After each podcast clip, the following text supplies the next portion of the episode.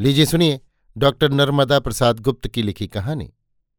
हरदौल का प्रेत, मेरी यानी समीर गोस्वामी की आवाज़ में। ये कंचना घाट और पौरुष की मशाल से तुम कौन हो?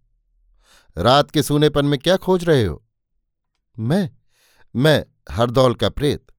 एक सफ़ेद छाया हड़बड़ाकर फुसफुसाई थी और अपने सामने खड़ी सुंदर नारी को देखकर चौंक गई थी। झूठ है, तुम झूठ बोलते हो। हरदौल और प्रेत असंभव, बिल्कुल असंभव। प्रेम के लिए इतना बलिदान, आदर्श के लिए इतना त्याग, सब डूब गया। नहीं, ऐसा नहीं हो सकता। तुम हरदौल की प्रतिष्ठा को दांव पर लगाकर अपनी सिद्धि साधने वाले कोई बहुरूपिया हो। बहुरूपिया? तुम नहीं कहोगी, माँ तो कौन कहेगा? मैं सचमुच बहुरूपिया हूँ। कुछ दिन पहले हरदौल था। तुम्हारा लाड़ला हरदौल। तुमने गोद में खिलाया, बड़ा किया और आदमी बनाया। जब तुम्हारे सिखाए आदर्श के लिए मर मिटा, तब तुमने आँसू बहाए। पर आज मैं प्रेत हो गया हूँ, तब पहचान भी नहीं पाती। बेटा तुम, नारी की आँखों में आँसू ढुलक आए थे, जो उसके मन को छेद गए। पीड़ा की रिश्ती धारा में उसकी छाया सी काया उतराने लगी। अपने को संभाल कर बोला, माँ, तुम्हारा दोष नहीं है, ये संसार ही ऐसा है। मैं ऊंचाई की भट्टियों में गल गया, पर क्या किसी ने उसकी आँच तक सहन की? ऐसा न कहो बेटा, संसार बहुत धीरे चलता है। चलता होगा, पर मुझे तो नहीं लगता। मैं तो हिदायत खां जैसे लोगों को ही फूलता फलता देखता हूँ। हिदायत खां, छाया अचानक गायब हो गई थी और वो नारी बेटा बेटा पुकारती हुई बेतवा की जलराशि में विलीन हो गई। भूत भूत, दौड़ो दौड़ो, बचाओ बचाओ। हिदायत खां ज़ोर से चिल्ला पड़ा था, पर उसकी आवाज़ दीवारों में कैद होकर रह गई थी। लाचार होकर लेटे लेटे बड़बड़ाने लगा। अब नहीं करूँगा। खुदा की कसम, मुझे माफ़ करो, छोड़ दो। उसकी घबराहट कम न हुई थी। उसे एक सफ़ेद छाया रेंगती हुई दिखाई दी थी, और वो बेहोश हो गया था। तुरंत ही उसे महसूस हुआ था कि लोहे जैसे मज़बूत हाथ उसका गला घोंट रहे हों। उसकी आँखें बाहर निकल पड़ी थीं और स्वर धीमा हो रहा था। अब नहीं करूँगा खुदा की कसम। मुझे माफ़ करो। मैं ओरछा छोड़कर चला जाऊँगा और फिर कभी नहीं आऊँगा। कभी नहीं। खुदा मुझे मौत दे जो मैं यहाँ आऊँ मुझे छोड़ दो। इस बार छोड़ दो। जैसे ही उसकी गर्दन से दबाव हटा और उसे राहत मिली, वैसे ही उसकी पलकें खुली। कुछ देर आँखें फाड़ फाड़ देखता रहा। कहीं कोई नहीं था। फिर इतमीनान से किवाड़ खोलकर पुकारने लगा। शफी शफी! एक सैनिक हाथ में मशाल लेकर भागता हुआ आया और बोला, हुजूर, क्या हुक्म है?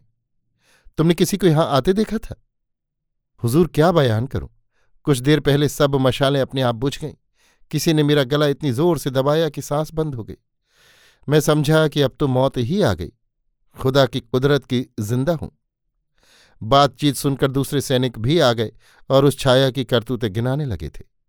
कोई कहता कि किवाड़ अपने आप खुल गए और कोई अचरज भरी आवाज़ में सुनाता कि जंजीर टुकड़े टुकड़े हो गई जितने मुँह, उतनी बातें। लगता था कि जैसे कोई तूफ़ान आया हो और सब पर कोई न कोई निशान छोड़ गया हो। उसी समय बहादुर खां ने रोते हुए अर्ज़ किया, हुजूर, मेरी बदली करवा दीजिए। वो मुझे मार डालेगा। उसकी शक्ल हर दौल से मिलती जुलती है। दूसरे ने उसका समर्थन किया और सब हरदौल का नाम लेने लगे। हिदायत खां ने भी हरदौल को देखा था, पर वो अपनी जबान से कहकर हवा खड़ा करना मुनासिब न समझता था। उसने धीरज बंधाने के लिए बारादरी में बैठने का इशारा किया। बारादरी फूलबाग से लगी इमारत थी। पहले फूलबाग में रानियाँ घूमती और विनोद करती थीं, पर बाद में ओरछा नरेश जुझार सिंह के अनुज दीवान हरदौल की बैठक बन गई। जब से हरदौल न रहे तब से वो सूना पड़ा था। ये सच है कि हरदौल ने मुगलों की जासूसी से बचने के लिए उन्हें बारादरी से हटाने की कोशिश की थी, किंतु महाराज के दबाव से वे चोट खाकर रह गए थे। उस इमारत के सामने सुंदर सजा हुआ बाग था और बाग के अंत में लोहे का एक मज़बूत फाटक, पर सब सैनिक उसी तरफ़ अपनी नज़रें फैलाए थे। कभी कभी फूल बाग की तरफ़ भी उनकी आँखें टिक जाती थी। ऐसा न हो कि भूत फिर आ जाए और सबको एक साथ जन्नत रवाना कर दे। बाग से हवा के झोंके आ रहे थे, पर उनसे भय की ऐसी फुरफुरी उठती थी कि सबके मन काँप कर रह जाते। हिदायत खां इतना डर गया था कि वो सवेरा होते ही आगरा जाने का इरादा कर चुका था। वो सोच रहा था कि हरदौल बदला ज़रूर लेंगे, लेकिन उसका क्या कसूर? उसने तो आगरा इतनी ही खबर भेजी थी कि हरदौल हमें शक की निगाह से देखते हैं और हमारी कारगुजारी पर कड़ी नज़र रखते हैं। उनके रहते मुगलिया सल्तनत की जड़ें जमना मुश्किल हैं।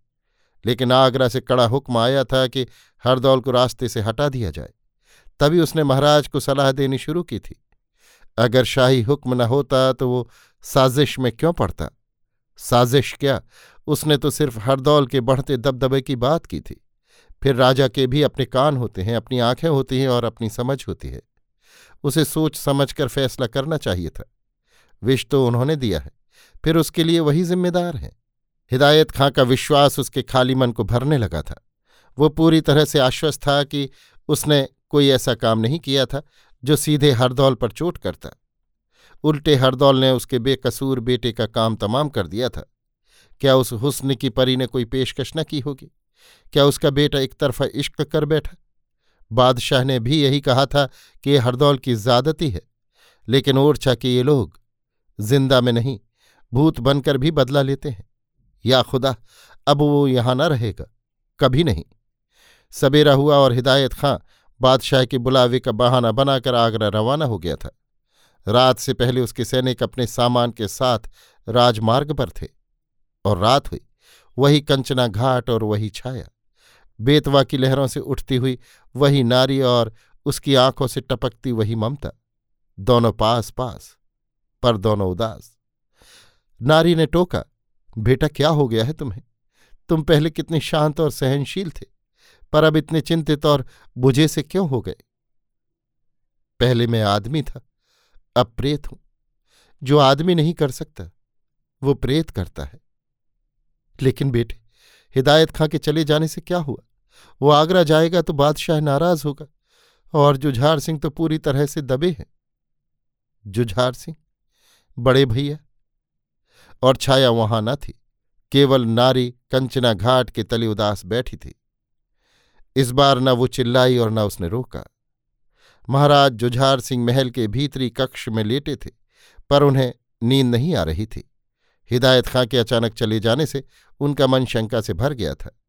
कहीं ऐसा न हो कि बादशाह के कान भरे और ओरछा पर हमला बोल दे।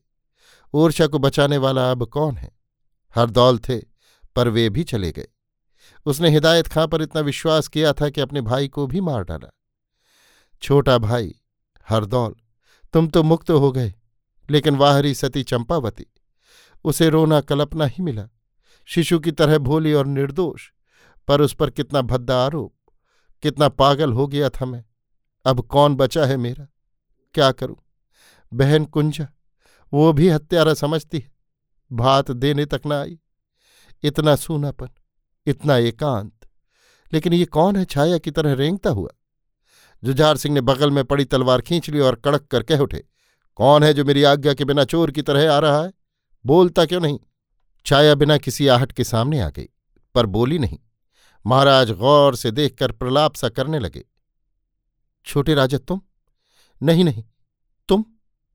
प्रेत? नहीं नहीं। मेरा हरदौल स्वर्ग में है, इस नरक से बहुत दूर। फिर तुम? बिल्कुल हरदौल से। कौन हो? मैं? तुम्हारा हरदौल? नहीं नहीं, हरदौल का प्रेत हूँ, प्रेत। तो तुम बदला लेने आए हो? मुझे मार डालो, मेरा उद्धार करो। मैंने ही तुम्हें विष दिया है, तुम्हें भौजी से अलग किया है। मैं पापी हूँ, हत्यारा हूँ। लो ये तलवार। जुझार सिंह याचना सी करने लगे। मरे को क्या मारूं बड़े भैया? इतना ही कहने आया हूँ कि ओरछा को मुगलों का गुलाम न बना देना, नहीं तो मेरी आत्मा कल्पेगी और स्वर्ग से उतरकर मंडराएगी। मैं वचन देता हूँ, छोटे राजा, मुगलों से कोई समझौता न करूँगा। एक बात और, भौजी को कोई कष्ट न हो। यदि जरा भी दुख हुआ तो मेरी प्रेतात्मा नहीं तरेगी। तुम्हारी भौजी को कुछ नहीं होगा भैया। उस पतिव्रता को कलंक लगाकर मुझ पर जो धब्बा लगा है उसे और नहीं गहराऊँगा। छाया लुप्त हुई कि रानी चंपावती पीड़ा की परछाई सी डोलती आ गई। बोली, कौन बात कर रहा था महाराज? मेरा हरदौल था क्या? जुझार सिंह ने कुछ सोचकर कहा, तुम्हारा हरदौल कैसे आएगा? मुझे बताते नहीं, लेकिन मुझे ऐसा लगता है कि हरदौल यहीं कहीं छिपा है। जाने क्यों मुझसे नाराज़? जाने क्यों रूठ गया है? पहले तो तनिक बुलाऊं तो तुरंत आ जाता था। अब जाने क्या हो गया? जुझार सिंह कड़े स्वर में बोले, जाओ, सो जाओ चंपावती। अच्छा महाराज, हरदौल अगर आए तो कह देना कि भात देने मैं जाऊँगी। हाँ हाँ कह दूँगा। तुम आराम करो चंपा। चंपा जैसी आई थी वैसी ही चली गई, जैसे कोई हिलती डुलती कठपुतली, जो किसी आशा के सूक्ष्म धागे से चलती हो। छाया ने उसे ध्यान से देखा था। उसकी बात सुनी थी, पर उसके सामने जाकर उसे कुछ कहने की हिम्मत नहीं हुई थी। वो मन मारे चली गई थी। इस बार कंचना घाट सूना था, मरघट की तरह। छाया काफ़ी देर तक डोलती रही, तब कहीं नारी प्रकट हुई। आते ही उसने टोका, बेटा, जुझार सिंह मान गए? हाँ माँ, लेकिन तुम्हें चौकसी रखनी होगी। बेटा, तुमने भौजी को दर्शन नहीं दिए? देखा नहीं जाता माँ। भौजी सूख कर छुहारा बन गई। उनका मन पंछी देह के घोंसले को छोड़कर कहीं दूर चला गया है। कुछ समझ में नहीं आता, क्या सच्चाई का यही फल होता है? तुमको धीरज बंधाना चाहिए था बेटा। धीरज का बाँध बड़ा कमज़ोर होता है, कहीं दोनों न बह जाए। कल भात देने जाना है, भौजी भी आएँगी, वहीं भेंट होगी। बेटा उसकी चिंता करना। अच्छा माँ दो दिन बाद आऊँगा। भात के बाद। भात देने हरदौल की सवारी दतिया पहुँची। आगे चार घुड़सवार और पीछे सामान से लदी घोड़ा गाड़ियाँ। बीच में एक सजा हुआ घोड़ा, जो बिना सवार के भी ऐसे चल रहा था, जैसे कोई महापुरुष उस पर आसीन हो। दतिया की गली गली में हलचल मच गई थी। राजमार्ग के दोनों ओर नर नारियों के झुंड खड़े हो गए थे। मुख्य द्वार पर सैनिकों की कतारें खड़ी थीं। उसके बाद मंगल कलश लिए गणित नारियाँ और फिर सजे धजे नागरिक। सवारी द्वार पर आई और इक्कीस तोपें सलामी में गरज उठी। सैनिकों ने फूलों की वर्षा की और नारियों ने मंगल गीत गाए। सवारी आगे बढ़ी कि कलश धारणी स्त्रियों के आंचल मोहरों से भारी हुए। सबके मन आश्चर्य में डूबे उतराते और उस घोड़े के आसपास टिके रहे। कुंजकुंवरी के द्वार पर नारियों की भीड़ ने अपना अधिकार जमा लिया था। बहन ने भैया को शरबत का गिलास बढ़ाया और गिलास खाली हो गया। कुंजा खुशी के मारे बेहोश, भीड़ ठगी सी रह गई थी। फिर एक हलचल और सैनिकों ने सबको तितर बितर कर हटा दिया था। कुछ समय बाद विवाह की धूमधाम, बरातियों का स्वागत सत्कार और मांगलिक नेमचार, सब में हरदौल का अदृश्य हाथ और उससे जुड़ती विविध चर्चाएँ, चमत्कारों की कथा सी बन गई। फिर दूल्हा यदि हरदौल के दर्शन की हठ ठान ले तो इसमें क्या अचरज? मैं हरदौल के दर्शन बिना भोजन नहीं करूँगा। पंगत में बैठे दूल्हे का स्वर चारों ओर गूंज गया। फिर एक हलचल, जैसे आंधी के पहले झोंके से पूरा जंगल ही काँप उठा हो। सबके अधरों पर फुसफुसाहट और सबके कानों में सनसनाहट। आँखों में कौतूहल भरी बेचैनी और हृदयों में न थमने वाली धड़कने। एक अजनबी वातावरण। सहसा सारा प्रकाश बुझ गया। अंधकार की एक अनबूझी घटा छा गई। एक ठहरा ठहरा क्षण, और उसके झीने पर्दे से निकलती एक झीनी झीनी सफ़ेद छाया। हरदौल से बिल्कुल मिलती जुलती वही नख शिख और वही दीप्ति। सभी की आँखें चमक उठी, सिर झुक गए, हाथ जुड़ गए और मन डूब गए। कोई चिल्ला पड़ा, देवता की जय, हर दौल की जय। सब जगह जयकार के स्वर तैर गए। बहन कुंजा ने देखा और मन में बोली, भैया, जैसी हमारी निबाही, सबकी निबाही हो। भौजी चंपावती ने देखा और कहा, रुको लाला, मैं भी साथ चलूँगी। कुंजा ने नज़र घुमाई और भौजी पछाड़ खाकर गिर पड़ी। सबने भौजी को उठाया। उपचार हुए, पर भौजी निष्प्राण सी पड़ी रहीं। बरात विदा हुई कि भौजी के प्राण पखेरु उड़ गए। एक छाया तुरंत दौड़ी और चिल्लाई, लाला ठहरो, लाला रुको। आगे जाने वाली छाया रुकी और दोनों चल पड़ी, ओरछा की ओर। वही कंचना घाट वही नारी आँखों में दुलार भरे बैठी थी। दोनों छायाएँ आकर खड़ी हो गईं। नारी चकित होकर बोली, बेटा, भौजी को लेकर आए हो? हाँ माँ, वे नहीं मानी। मैं भी उनके बिना कैसे रहता? अब राजा राम के दर्शन कर तुम्हारा संसार छोड़ देंगे। मेरा संसार? ठीक है बेटा, मैं तो यहाँ तब तक रहूँगी जब तक ओरछा और जब तक इस संसार में तुम्हारी अमर जोड़ी। दोनों छायाएँ रात के अंधकार में खो गई, और बच रही वो नारी, जो आज भी कंचना घाट पर कभी कभी दिखाई देती है, और कभी बेतवा की जलराशि में मिलकर बहने लगती है।